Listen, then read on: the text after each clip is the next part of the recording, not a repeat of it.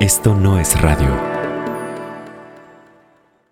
Hola, soy Micro, fundador y director de Esto no es radio, la casa productora que te trae 2050 El fin que no fue.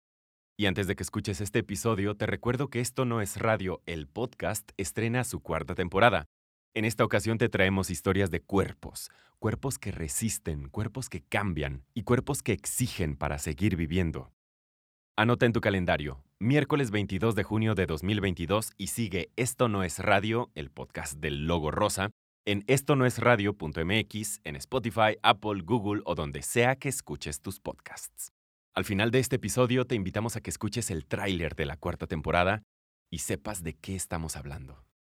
Y ahora sí, viajemos a 2050.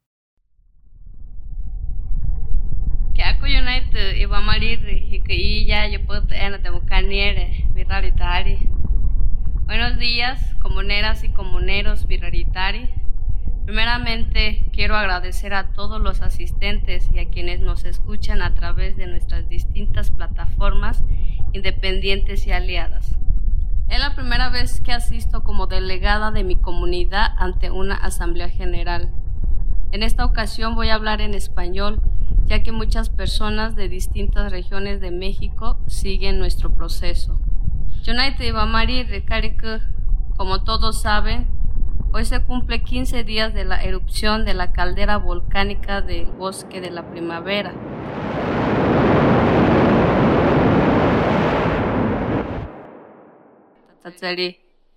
Guadalajara, Auría. Distintas comunidades se han reunido para discutir si podemos enviar ayuda a la comunidad autónoma de Zapopan, sumándonos a los esfuerzos de otros colectivos regionales. Entiendo perfectamente que alguno de nosotros se pronuncie en contra de esto. Durante siglos nuestras mismas comunidades viraritarias fueron ignoradas. Bocame punana y María por las abuelas y abuelos de las mismas personas que hoy necesitan de nuestra ayuda. Entiendo el enojo del compañero que tomó la palabra antes que yo. Entiendo que nuestras vidas y nuestra comida son primero para nosotros. Pero hoy son los habitantes de Zapopan quienes necesitan de nosotros. Estoy de acuerdo con usted. A nuestras familias también las dejaron a su suerte. También a nuestros abuelos, Tatuchima les negaron la oportunidad de salir adelante, pero hoy las cosas han cambiado. Somos nosotros quienes le enseñamos a las gentes de las grandes ciudades del pasado cómo vivir en paz con la naturaleza. Tate Naka. Nosotras, permítanme recordarle, les enseñamos cómo se construye una comunidad. Quisieron quitarnos nuestras tierras, nuestras familias. Naime, tita, y ahora son ellos quienes podrían perderlo todo. Durante años les advertimos que había que respetar a la madre tierra, Yurianaka, y nos contestaron construyendo inmensos estadios y villas en el límite de los bosques.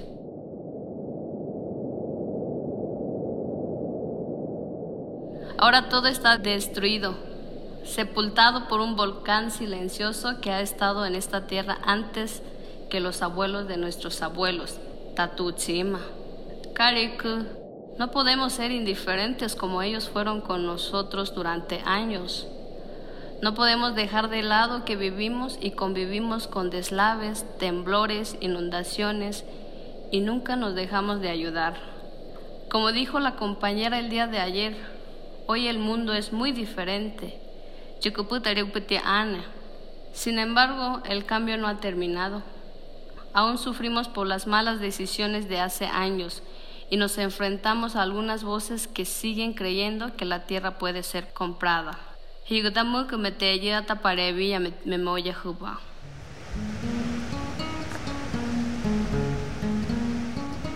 Hoy les pido su voto para crear una misión de ayuda humanitaria.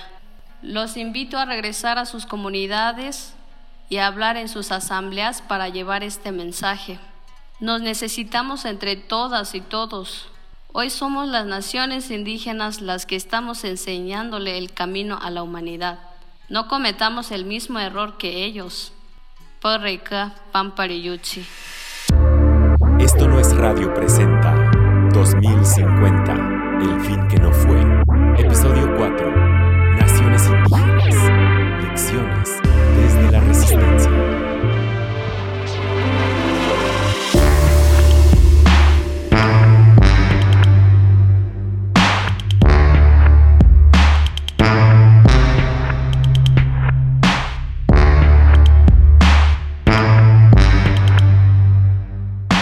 Estamos de vuelta en 2050, el fin que no fue. Soy Pablo Montaño y estoy con Violeta Meléndez. Tenemos un programa fascinante que nos va a complementar mucho el panorama que hemos estado recorriendo. Hemos hablado de economía, agua, combustibles fósiles y ahora hablaremos de las naciones indígenas. Los conflictos sociales y económicos de toda esa época, de 2020 y años antes, se estaban sumando en realidad a conflictos que ya existían por muchísimos años. Exactamente, porque México por muchísimos años quiso imponer una sola visión de país cuando en realidad siempre ha sido un territorio pluricultural, plurinacional por la riqueza de sus naciones indígenas que por siglos han sido invisibilizadas y discriminadas. Es más, el racismo y el clasismo en el 2020 llegaba a absurdos al nivel de, por ejemplo, ser una postura pública que exigía espacios de debate público con el argumento del derecho a la libre expresión, ¿no? Ya sabes. Mm, es más, hasta había comediantes, o mejor dicho, gente que vivía de hacer chistes sobre el color de la piel o el lugar de origen como si eso fuera objeto de burla y sus nombres mejor ni los mencionamos. Ni los recordamos. ni los recordamos. Pablo, platícanos con quién vamos a hablar el día de hoy. Eh, hoy vamos a tener una plática con Yasnay Aguilar, que es lingüista y campesina. Es una de las voces más representativas que criticaron la megaestructura de los estados-nación, esta idea de que todo tenía que fluir desde un paisote que controlaba todo. Eh, bueno, otros de sus temas que seguramente algunos la conocen por ello. Yo leí su libro más reciente, que es un manual práctico de las ardillas no son tus amigas, 200 maneras de expulsarlas de tu huerto. Pero hoy más bien hablamos con ella sobre el proceso de desmantelamiento del megapoder de esa federación opresiva donde ella fue una de las que aportaron eh, mucho más a favor de las estructuras minúsculas, resaltando otras formas de organización que ya existían en los pueblos y naciones indígenas. Claro que escucharla.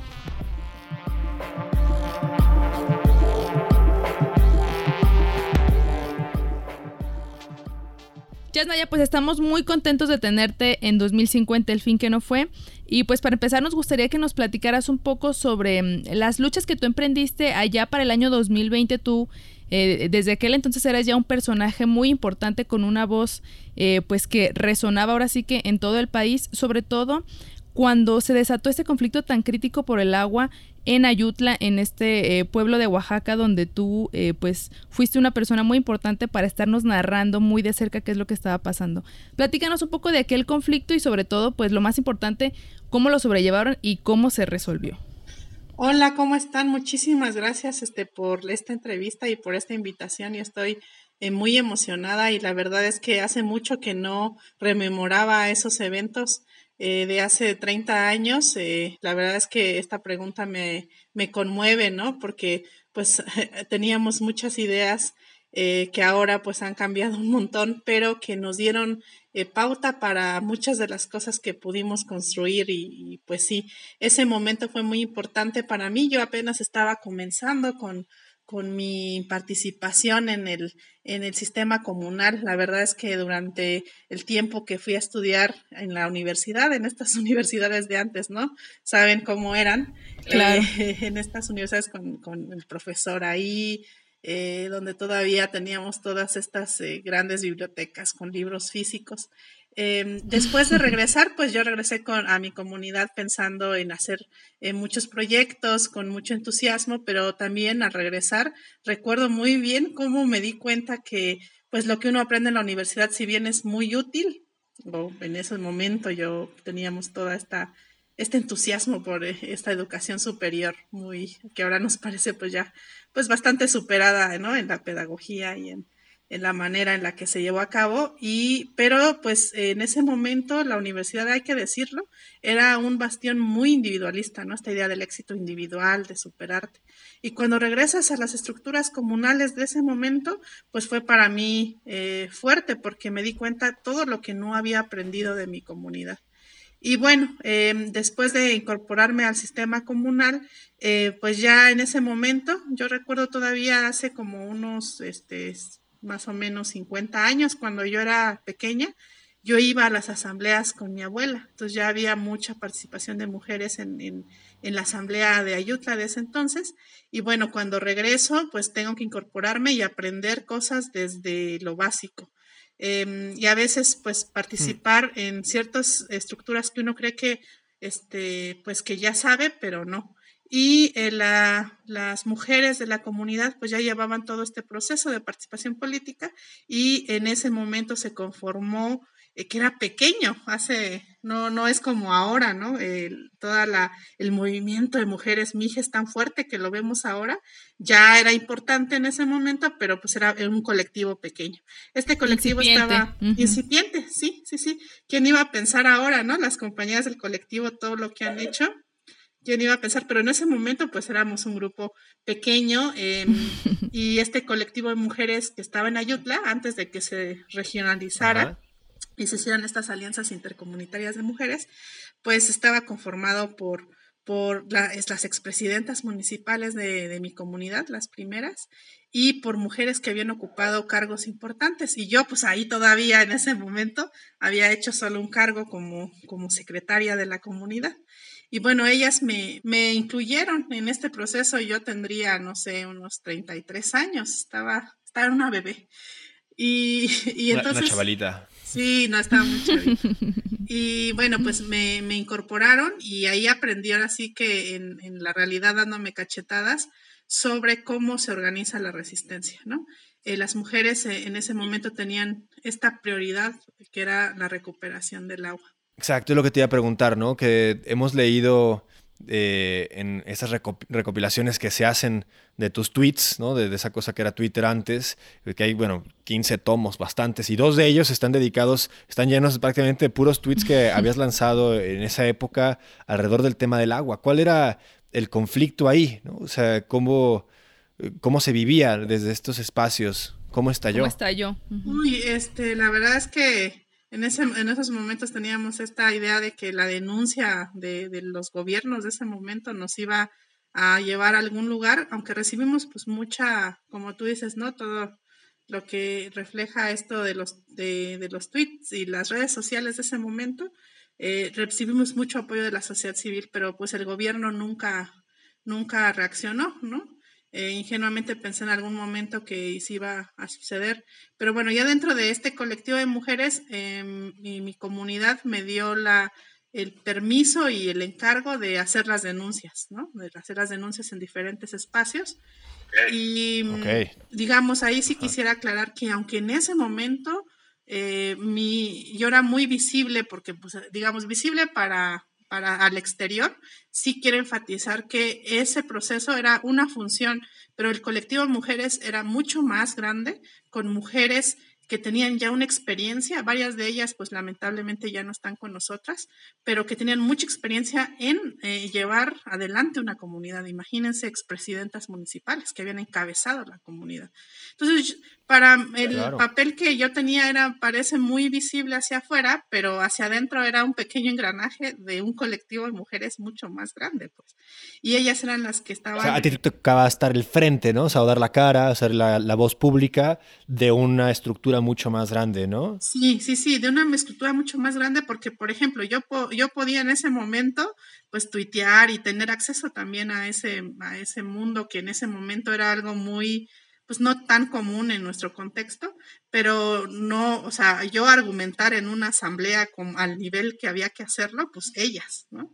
Organizar la resistencia de cuando las mujeres de la comunidad fueron secuestradas, que se retuvo a la fuerza pública, o sea, a ese nivel llegó, eso yo no lo organicé, o sea, y igual eh, ahí, digamos, mi papel era meramente de, de, de, hacer la denuncia hacia afuera, pero eh, organizar a las mujeres, organizar a la comunidad para evitar que se fuera la fuerza pública hasta que no rescatara a las compañeras, pues mi voz ahí no, no, este, no, no tenía el peso que tiene el peso moral de alguien que ha trabajado como mujer, así por la comunidad. Entonces, yo siempre he tratado, estoy escribiendo ahorita unas memorias, de ver que no todo lo que hacia afuera es muy visible de la comunidad tiene el mismo peso dentro de la comunidad, porque dentro de la comunidad el sistema de prestigio, que es lo que hemos conservado a pesar de todo hasta este momento con todo lo que ha pasado, con todo lo que hemos enfrentado de la crisis climática,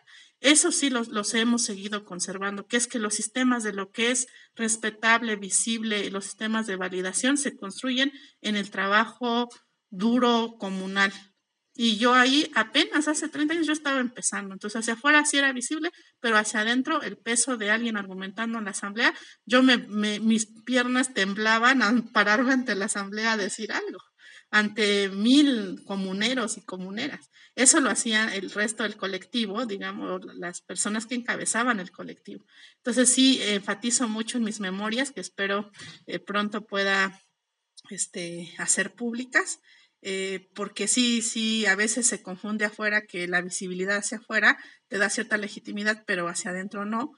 Y a veces hay liderazgos, como hemos visto, de varias, de varios pueblos indígenas en todo este proceso muy fuerte ante el cambio climático, que son grandes liderazgos hacia afuera en la interlocución con, con, las, con estas grandes empresas que eh, no voy a nombrar ahorita por, por, porque este, sabemos pues quiénes son y qué es lo que están haciendo, pero que no tienen un liderazgo que en su comunidad sea reconocido. Entonces sí hay que tener mucho cuidado y yo en ese momento estaba empezando. Oye, Yasnaya, y justo eh, bueno, a propósito de que dices que ibas empezando, pero al final de cuentas, pues tenías tú ya una, eh, ahora sí que eh, cierta autoridad y tú no solamente dabas a conocer lo que pasaba en redes sociales a este grado de que se hizo una compilación de todo lo que tú dijiste, sino que tú metías el cuerpo tal cual allí, ¿no? Entonces, pues preguntarte, ¿cómo vivieron específicamente en tu comunidad esa temporada tan crítica de la pandemia del COVID-19? y en, este, en medio de este tipo de conflictos eh, tan delicados que incluso les quitó el agua. ¿Cómo, cómo le hicieron? Eh, qué, tuvieron que hacer? ¿Qué dejaron de hacer? Y sobre todo, ¿cómo, pues, cómo salieron adelante? Sí, cuando te decían que una de las principales indicaciones era lavarte las manos 25 veces al día. Así es. Pues imagino que una comunidad sin agua. Con su manantial, eh, pues saboteado prácticamente. Sí, justamente creo que al público ni siquiera le he dado la información básica de lo que sucedió, perdonen, pero por la edad, luego ya me ando ahí con otras reflexiones, justo también mezclando con la memoria, pero este contextualizo. Lo que sucedió es que un grupo armado, eh, que ahora sabemos que estaba ligado con todas estas eh, personas que estaban tratando de entrar a territorios de pueblos indígenas, em, eh, tomó por las armas nuestras tierras y dentro de nuestras tierras el manantial que nos proveía de agua potable, que siempre nos había proveído de agua potable. Por trabajo comunal, eh, por allá de 1970, ya hace como que 60, 70 años más o menos. No, más. ya, sí, sí, más, sí, más, más. Ahí se construyó con trabajo comunal, ya saben, tanques, tuberías, todo para que llegara el agua potable. Eso no lo hizo el gobierno, lo hicimos nosotros, lo hizo nuestra comunidad.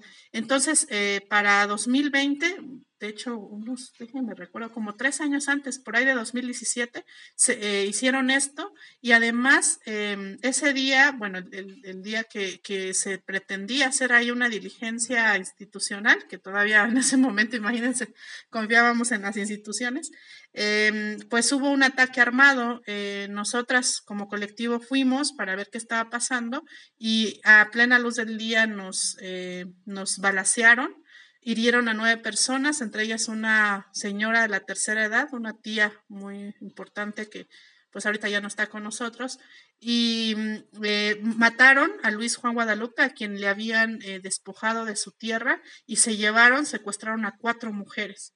Em, fue toda una movilización para atender heridos eh, y además para presionar, porque no sabíamos si las compañeras estaban vivas o qué estaba sucediendo. Ellas sufrieron diferentes tipos de violencia muy, muy grave. Em, y eh, pues fue cuando las mujeres, eh, sobre todo las mujeres que eran, eran autoridades, organizaron a la comunidad para poder presionar y no dejar salir a la fuerza pública hasta que liberara a todas las compañeras. ¿Qué vino después de esto? Pues que el gobierno del estado eh, culpabilizó a las autoridades de nuestra comunidad, imagínense, por secuestrar a la policía. O sea, cuando lo único que estábamos pidiendo era que regresaran eh, las mujeres. Eso se pudo lograr, ellas regresaron en un estado muy, muy difícil, muy, muy terrible. Y bueno, a partir de ahí, claro, el, gobierno dijo que pues ya se iba a restablecer el, el agua pero en respuesta lo que hizo este grupo armado fue dinamitar todo, dinamitaron nuestros tanques, nuestras válvulas, nuestras tuberías, todo lo que habíamos construido con trabajo comunitario. Y bueno, desde entonces hasta la gran movilización eh, de 2022, este, estuvimos sin acceso a agua potable en plena pandemia. Y como ustedes recuerdan, en ese año las sequías por el cambio climático eran incipientes, estaban comenzando, pero ya era brutal entre la sequía, la pandemia, que no teníamos acceso para el lavado de manos, eh, pues eh, fue muy triste porque, bueno, por fortuna nuestra comunidad se organizó bastante bien para sellar la comunidad de manera que pues tuvimos relativamente pocos casos de COVID, pero sí fue un esfuerzo muy fuerte porque pues estaba este comité del agua potable que sigue estando ahorita convertido en comisión, que era el que encargado de que tratar de que todas las personas en la comunidad tuviéramos agua. Y bueno, y después las mujeres nos, nos organizamos en este colectivo del que les hablo, y bueno, hubo que tomar acción directa, ¿no? Dos años después. Y ahí pues todo cambió, y bueno, el papel de las mujeres eh, a nivel regional y todo lo que, lo que ha sucedido para responder a todo esto que ha pasado en el mundo. Y, quizá que esto nos suena, digo, es, gracias por compartirnoslo y es algo, pues, imagino, increíblemente fuerte para, para lo, que era entonces únicamente la comunidad de Ayutla, pero que se repetía en muchos otros lados eh, eh, en, en, esas épocas, ¿no? en distintos atracos, hablamos de resistencias por el territorio, por el agua, eh, y, que era una constante. ¿no? Eh, mucho se habla de que el COVID nos hizo reaccionar ¿no? a la sociedad ante el gran desastre al que estábamos llevando eh, nuestro planeta, pero en realidad ese debate de la coexistencia y el debate de, de cómo sí vivir, ¿no? Ya lo ya estaba presente dentro de las naciones indígenas muchos años antes, ¿no? Ya estaba ahí pues, porque son cientos de años de estas luchas y esas resistencias. No sé si nos puedas platicar un poco más allá, digo, ampliando ahora saliéndonos un poco del espectro de Ayutla a otros lados, cómo se vivía esa relación de las comunidades, de los pueblos indígenas frente a unas estructuras de gobierno opresoras, muy claras, muy, muy delimitadas en aquel entonces, desde unas estructuras jerárquicas lejanísimas en ocasiones, ¿no? Desde estados-nación a provinciales o estados, este, sí, estados, ¿no? Y, y, cómo desde ahí se, se, ejercía un poder, ¿no? Claro, este, eso es justamente también otro capítulo de mis memorias, y perdonen por la publicidad. Espero que antes, no, no, claro, adelante, de, este morir terminarlas. Pero em, yo creo que hay, hay dos cosas importantes que en, en, los debates actuales se pierde de vista, ¿no? Yo siento que ahorita en la actualidad ya tenemos muy claro cuáles son los caminos para poder resistir, porque pues tenemos un gobierno que es básicamente pues eh, un títere o es nada más está de nombre, ¿no? Eh, sabemos eh, cómo está ordenado ahorita el mundo, pero sí, yo creo que sí es muy importante ver lo que pasó porque mucha gente en ese momento pensó que la pandemia iba a desmantelar el, el sistema capitalista, ¿no? y que iba por ahí, pero bueno, claro, eso tuvo sus efectos, no podemos negarlo, pero lo que vino después con el cambio climático eh, la pandemia pues eh, fue como, no sé, como un anuncio previo. En ese momento, si hacemos análisis de contexto, teníamos, eh, por lo menos en, este, en lo que se nombraba en esta democracia en México, hubo un cambio que dio mucha esperanza a muchas personas, que era este regreso de un Estado muy neoliberal, ¿no? A un Estado mucho más nacionalista, un poco con el modelo de los 70, pero los pueblos indígenas desde ese momento, nosotros sabíamos que para nosotros la diferencia entre Estado neoliberal y Estado nacionalista es muy poca. En el Estado neoliberal es el mismo Estado el que concesionó toda la minería en el, en el territorio de pueblos indígenas, ¿no? Que después, bueno, hubo este gran movimiento eh, contra esas concesiones. Les eh, recordamos, ¿no? El, el, movimiento hace apenas 15 años que, que tomó, bueno, venció y pudo expulsar a, muchas de esas compañías, pero fue el Estado neoliberal que concedió. En este pequeño lapso de seis años, con, recordemos, Andrés Manuel López Obrador, por cierto que también estoy leyendo sus memorias para, para, para contrastar, em, hubo una idea de que era el regreso a este Estado nacionalista, pero en realidad también vimos qué pasó con el tren Maya. ¿Qué pasó con el proyecto transísmico, con el proyecto integral Morelos? Simplemente cambia quién nos, quién nos metía los proyectos extractivistas y megaproyectos. O es el Estado en el caso del Estado nacionalista o es la transnacional en el caso del Estado neoliberal. Para los pueblos indígenas apenas se ha habido diferencias porque el Estado nacional habla de un estado de bienestar eh, con pensiones, con estas cosas viejitas, ¿no? Este sistema de pensiones, de salud pública, etcétera. Pero eso solo lo vio una muy pequeña barra de la clase media. Eh, si en algún momento hubo un estado de bienestar, ¿no? Eh, que fue yo creo que antes de que yo hubiera nacido, pero eso se hizo expulsando a, a, pueblos indígenas de su territorio para hacer la presa Cerro de Oro, que ahorita pues ya no existe, ¿se acuerdan de esa megapresa que daba electricidad a una buena parte claro. del país? Eh, pero eso fue expulsando e inundando. Entonces, ya sea que el Estado se haga de bienestar o crezca, es a costa de los pueblos indígenas, o sea, un Estado neoliberal, es a costa de los pueblos indígenas. Entonces, nosotros, eh, yo siento que una gran parte del movimiento de los pueblos indígenas hace 30 años tenía muy claro esto, pero la sociedad no.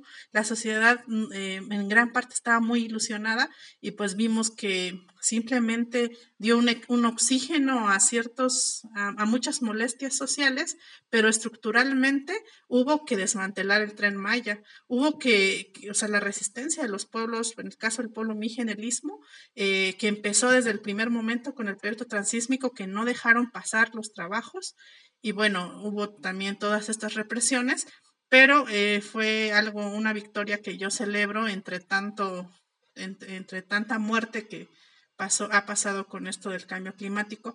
Pero eh, yo creo que sí es importante ver eh, que los pueblos indígenas en ese contexto no es que tuvieran, estábamos preparándonos ya para lo que venía, porque habíamos dicho una y otra vez y aquí quiero citar al periodista Pedro Cayuqueo, que también ya no está con nosotros. Esto de tener esta edad es básicamente recordar gente que ya no está con nosotros. Pero em, eh, Pedro Cayuqueo apuntaba, ¿no? En este momento los pueblos indígenas en ese momento dijo, estamos del lado correcto de la historia, porque antes se nos había dicho que estábamos atrasados en contra del desarrollo que planteaba la revolución industrial, pero ahorita les estamos diciendo que regresar y cuidar la tierra es lo necesario y no nos están escuchando. Y pues eh, yo creo que... Porque aparte, de hecho, los pueblos indígenas pusieron el ejemplo en materia de resiliencia al cambio climático. Eh, como tú bien dices, por mucho tiempo se les estuvo relegando y se estuvo haciendo énfasis en que eran comunidades eh, atrasadas, etcétera, pero al final de cuentas, las comunidades que mejor están adaptadas y que mejor han sabido hacer frente al cambio climático porque también su relación con la naturaleza es siempre ha sido muy diferente con respecto eh, a, los pueblos mestizos. Ahora eh, ha tomado una gran relevancia porque eh, fueron estos, estas comunidades las que nos dieron el ejemplo, nos dieron un instructivo prácticamente de contar el cambio climático que lo vemos ahora, ¿no? Em, sí, yo creo que, que fue así, no por darnos ahí un crédito, digamos, pero yo creo que por un lado, digamos, este desarrollo capitalista industrial hizo ver la tierra como si fuera un, eh, no sé, un lugar de, de recursos infinitos que podían seguir explotando, explotando y que todo se veía como recursos naturales. Y la revolución industrial hacia más o menos justo 2020, todo eso se vio como, se, acabó pues el planeta en muy poco tiempo. Em, nosotros sabíamos por la propia historia y por haber estado fuera de este proceso y de sus beneficios, por así decirlo, eh, que no era una buena idea, ¿no? Em, y también yo creo que en ese momento yo recuerdo que tenía la idea de que estaba muy asustada, o sea, después de verlos eh, con compañeros, teníamos este, bueno, eh, antes de que se convirtiera en esta universidad eh, digamos, con estas nuevas pedagogías y tal en la región Mije, existía este colectivo, el Colmix, en el que yo estaba con varios este, compañeros de la región que de diferentes disciplinas y me acuerdo que los compañeros biólogos, eh, sobre todo Julio César Gallardo, con el que pues todavía mantengo una relación muy estrecha, me contaba y me daba los datos de los efectos que venía el cambio climático y sus efectos. Y yo estaba muy asustada y yo pensaba que no íbamos a poder, o sea, que los pueblos eh, indígenas, sobre todo los pueblos serranos, en mi contexto, no íbamos a poder, o sea, que esto era demasiado y sabíamos, en ese momento se hablaba de la vulnerabilidad ecológica, como la, las, los segmentos de la población mundial que menos habían contribuido al cambio climático eran mucho más vulnerables al cambio climático que la pequeña minoría que más había contaminado, ¿no? Claro, nosotros empezamos a discutir qué íbamos a hacer desde ese momento, eh, lo cual nos permitió nuestras estructuras comunitarias, o sea, discutir dónde no construir, porque dijimos, por efectos del cambio climático vamos a tener lluvias torrenciales, se nos van a caer los cerros, como bueno, después sucedió lamentablemente, pero pudimos salvar muchas más vidas. Ahora, en ese momento yo estaba muy preocupada y pensaba, no lo vamos a lograr, no lo vamos a lograr, tenía una visión muy... Increíble. Pues poco esperanzadora. Pero luego recordé, con el paso del tiempo y por fortuna creo que, el tiempo nos dio la razón, que ya habíamos pasado una gran crisis, habíamos pasado un apocalipsis del que pensé, del que era muy poco probable que saliéramos. Y ese apocalipsis se llamó la conquista. En la conquista, nueve de cada diez personas nativas murieron entre maltratos, guerras, hambrunas y pandemias. Nueve de cada diez.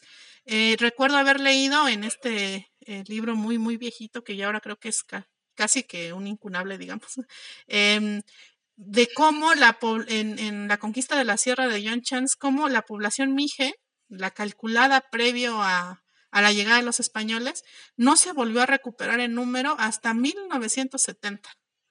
Es decir, un descenso de la población terrible que incluso cambió el clima.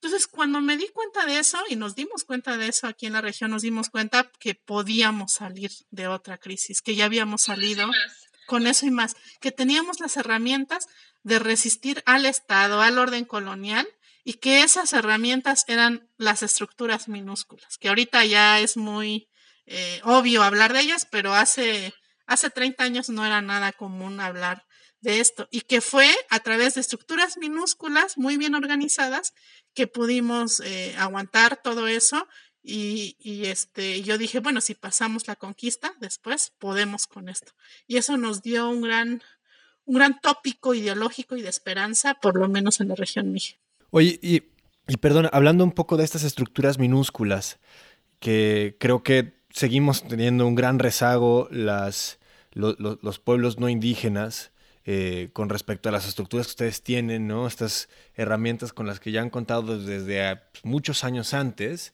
Eh, digo, hay estructuras minúsculas centradas alrededor de una empresa, sobre todo en, la, antes zona llamada Nuevo León y Monterrey, ahí siguen con, algunas de esas ideas. Eh, estamos otros que recurrimos a estructuras barriales y están pues, las naciones indígenas y sus estructuras minúsculas.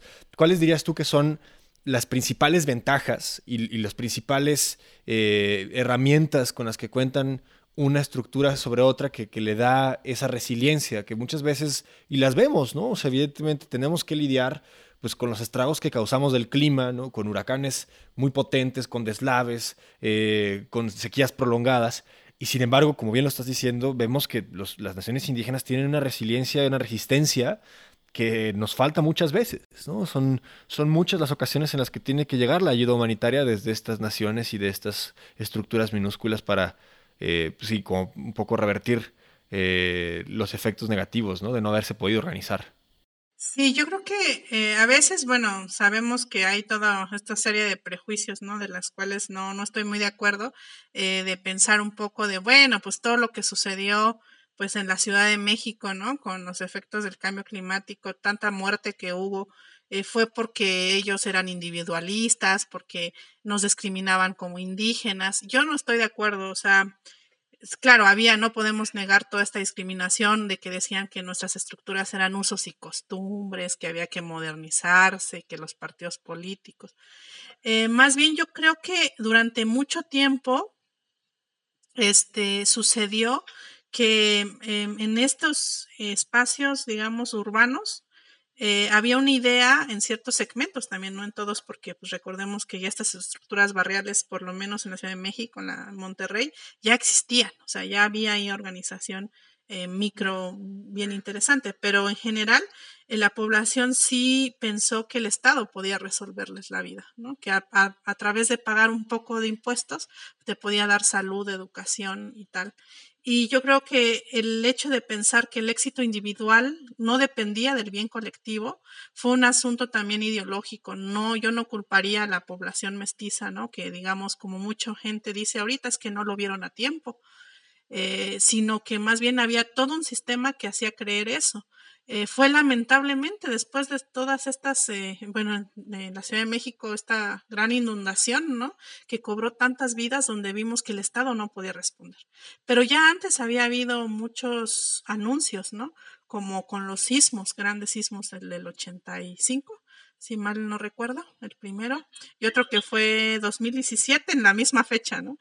Em, se vio que era la organización ahí. Yo recuerdo haber estado en 2017, ese, ese día en la Ciudad de México, y ver cómo la gente estaba eh, controlando el tráfico, cómo la gente estaba organizándose para alimentación, para salvar vidas. Eso eh, eh, yo creo que que debió haberse dado más importancia y no dejarlo solo en ese evento, porque yo creo que no los hubiera agarrado en esa situación con la gran inundación, no se hubiera cobrado tantas vidas. Pero ¿quiénes fueron los que reaccionaron? Otra vez no fue el gobierno.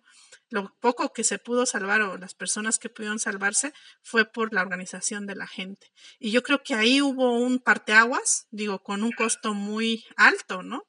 Pero hubo un parteaguas de regresar y decir, ah, ok, o sea, necesitamos mantener estas estructuras eh, solidarias y recíprocas, eh, barriales, por colonia, eh, pero ya era muy poca gente y también fue muy duro ver, pues, tanta muerte, ¿no?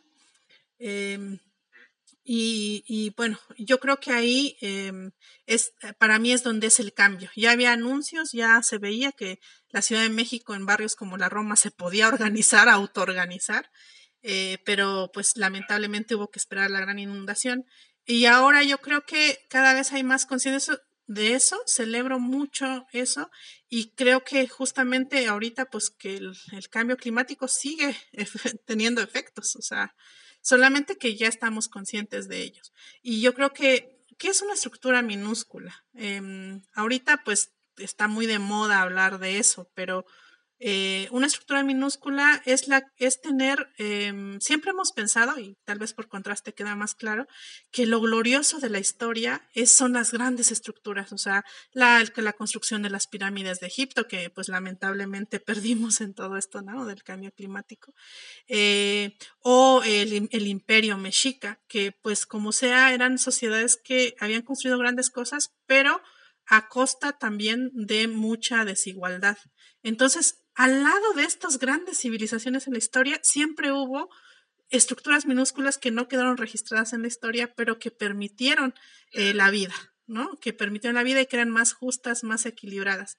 Una estructura minúscula es una estructura recíproca con autogobierno, autogestionada, que dependiendo de los retos puede establecer alianzas con otras estructuras minúsculas para objetivos claros. Nosotros aquí, como ustedes saben, tenemos esta gran asamblea de asambleas, donde las pequeñas estructuras que ya teníamos 500 años por fortuna ahí, estamos mandando representación, sobre todo de mujeres, para resolver cosas puntuales, como ahorita que esta empresa que quiere adueñarse también del agua, ¿no? Que está ligado con lo que empezó en 2020, eh, del agua y, y de varios recursos que aquí tenemos.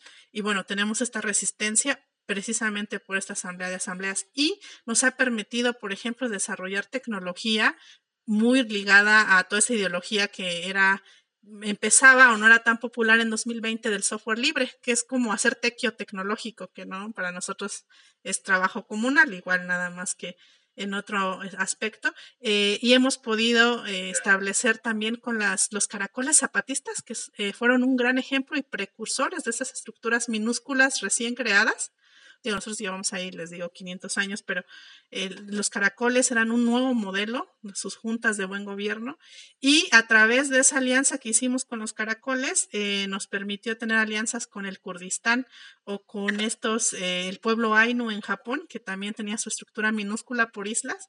Entonces eso para nosotros ha sido, de verdad, eh, nos ha salvado. O sea, hemos tenido, sí, muchas pérdidas humanas, pero aquí seguimos gracias a alianzas estratégicas, pero que no centralizan el poder. No es tener ahí eh, la asamblea de asambleas siempre, sino es para resolver cosas en concreto, de tal manera que no, no se centralice el poder.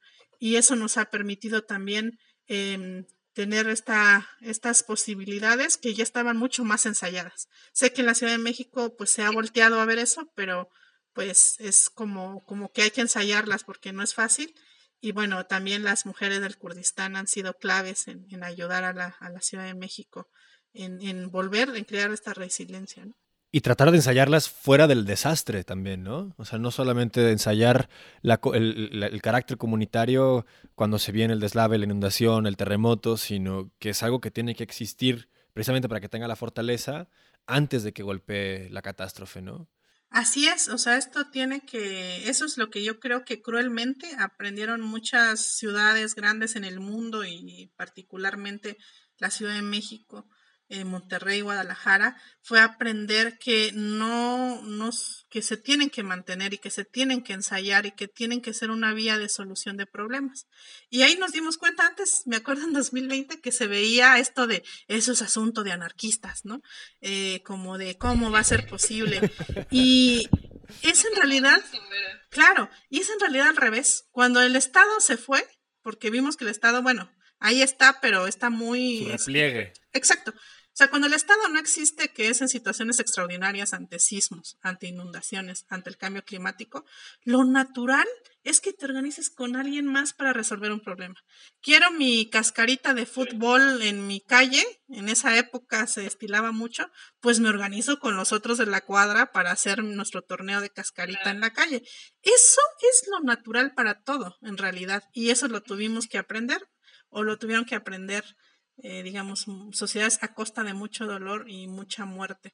Pero bueno, se aprendió y ahí vamos, ¿no? Ahí vamos. Pero pues no hay que soslayar todas estas fuerzas que están ahora queriendo volvernos a, decir que, que, hay que seguir explotando los recursos naturales y pues ahí estamos en, en resistencia porque para nosotros son bienes, bienes naturales que forman parte de la vida y no recursos, ¿no? Claro. Yanaya, pues qué gusto tenerte, qué placer platicar contigo y poder recordar todo este tipo de situaciones que pues de pronto olvidamos, ¿no? Como eh, volteamos hacia atrás y o, muy poco volteamos hacia atrás y al final de cuentas eh, si no tenemos bien claro cuáles son todos los retos que tuvimos que pasar, pues corremos el riesgo de repetirlos. Ajá. Entonces, pues te agradecemos muchísimo por haber estado aquí. Un placer de verdad eh, platicar contigo y la verdad es que tus aportaciones, como siempre, muy, muy interesantes. Eh, bueno, pues muchas gracias y también quiero mandar un saludo a la audiencia, a todas estas, este, estas, bueno, radios, que ya más bien es un asunto digital, pero a todas las personas que nos escuchan desde esta red eh, de comunicación alternativa, también se está, entiendo que se va a programar para toda la red de comunicación MIGE y también estarán Em, en, en, este, en, en, todas las, las alianzas que hemos establecido. Y pues eso, eh, sigamos, yo creo que hemos empezado, tal vez algunos tardes, pero sigamos fortaleciendo esas estructuras porque lo que se viene es duro, pero pues les dejamos la estafeta a ustedes que están jóvenes. Claro, Ahí está el llamado al público joven. Gracias por lo de joven, ya creo que soy como cuatro años más joven que tú nada más. ya, ya nos rejuveneciste. Pero, pero mucho, nunca, siempre se agradece. Muchísimas gracias.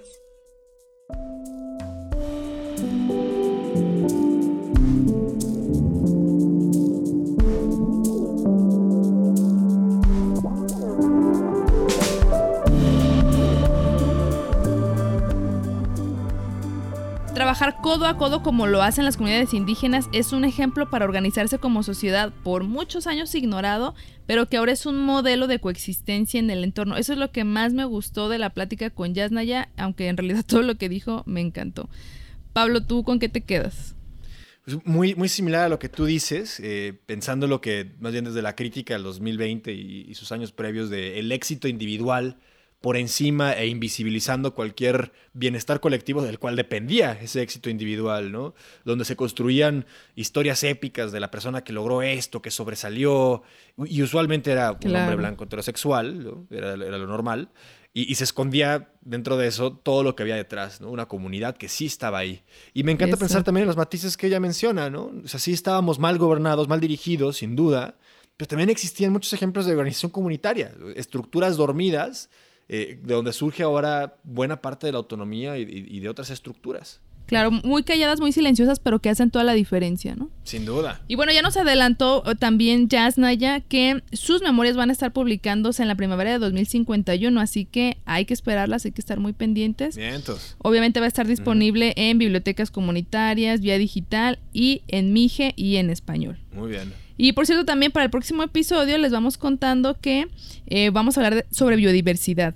Eh, ahora pues ya sabemos que los bosques y selvas son gestionadas por las comunidades que viven eh, pues en estos eh, ecosistemas, aunque no siempre fue así. De hecho, por muchos años los gobiernos intentaron desmantelarlas, estuvieron muy presionadas, m- así es, muy amenazadas y pues vamos a platicar de este tema.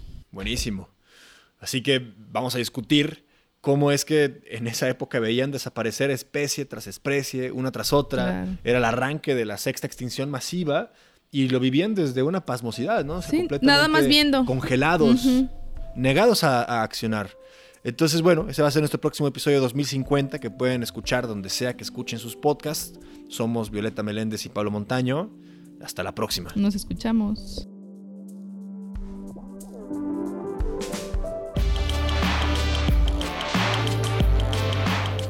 2050, El fin que no fue, es un podcast conducido por Violeta Meléndez y Pablo Montaño. El relato futurista es de Francisco Piñón y la voz de Lisbeth Bonilla. La música es de Raliuga Aguilar. Lo encuentras en Instagram como Raliuga. Dirección Pablo Montaño. Mitzi Pineda es la productora asociada. Diseño sonoro, mezcla y producción ejecutiva de Fernando Micro Hernández. Este proyecto es apoyado por un fondo de la Fundación Open Society, administrado por el Centro para los Derechos Humanos Aplicados de la Universidad de York en el Reino Unido. Arte más activismo contra la represión en los tiempos de las crisis del COVID-19. Espera el siguiente episodio de 2050, El fin que no fue, en dos semanas. Antes de que te vayas, te invitamos a que escuches el tráiler de un podcast de la familia Esto no es radio. Y suena así. Es más, se lo decimos con todas sus palabras. Ya no haga caso a Hugo López Gatel. Usted diga cuál artículo y yo renuncio a la gobernatura. Súbete la cámara, estás enseñando mucha pierna. Fuera de la tribu, el podcast de comunicación política. Aquí vamos del qué se dice La fuerza del presidente es moral, no es una fuerza de contagio. al cómo No me gusta mucho el modito. y por qué. Muchos dicen que el PRI es el culpable de todo. Con Nacho Dávalos como partido lo que deberías tener es una postura contundente. y Alberto Pimienta. eh, donde toda la clase política está involucrada en negocios o sabe algo o fue cómplice o fue testigo. Fuera de la tribu. Un podcast de Esto no es radio. Todos los miércoles, donde sea que escuches tus podcasts.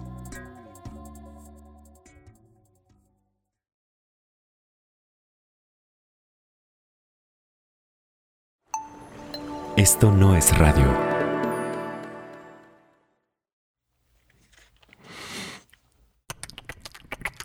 Somos cuerpos. Somos lo que pensamos. Somos lo que deseamos. Eh, pregunto, este, ¿quién es el entrenador de las Chivas? Y ya llego con él y le digo, oiga, ¿se está jugando con registros? ¿O, o puede meter un cachirul? Por eso, en esta cuarta temporada de Esto no es radio, contamos historias de cuerpos que, que resisten. Seguimos poniendo el cuerpo. Si lo dices porque a ti no te tuve miedo, no te tengo miedo ni a ti ni a nadie. Ustedes los matan por nada. Si yo pierdo la vida defendiendo a mi familia, yo imagino que la vale, ¿no? Cuerpos que cambian. Es muy fácil de entender. Vas a crecer. Y, y sientes que no lo estás haciendo bien. Te hace hasta replantearte si en realidad voy a ser suficientemente bueno. Cuerpos que sobreviven. Como por instinto fue eh, tirarnos en la arena y meternos abajo la, de la camioneta. Entonces pasa el avión y vuelven otras explosiones. No recuerdo exactamente cuántas. Cuerpos que exigen. Y pisar eso está, ¿no? Que dices, híjole. Y estás ahí este, con el himno y todo, o que están dando la alineación, y volteas a tu alrededor y dices, así como nos están aplaudiendo, si hacemos malas cosas, nos van a luchar, nos van a gritar. Historias de gente que pone el cuerpo, porque al final es lo único que tenemos. Esto no es radio. Historias para seguir viviendo y acuerpando y escuchando Y de repente encuentras un dolor muy grande en esa familia. y amando Y después supongo que por el miedo a que se pierda el clan, y abrazando adopta a un niño. y creciendo. Siempre, aunque yo diga que estoy cansada, yo digo, no, yo tengo que seguir luchando. Ganemos o perdamos, pero yo digo, yo sigo.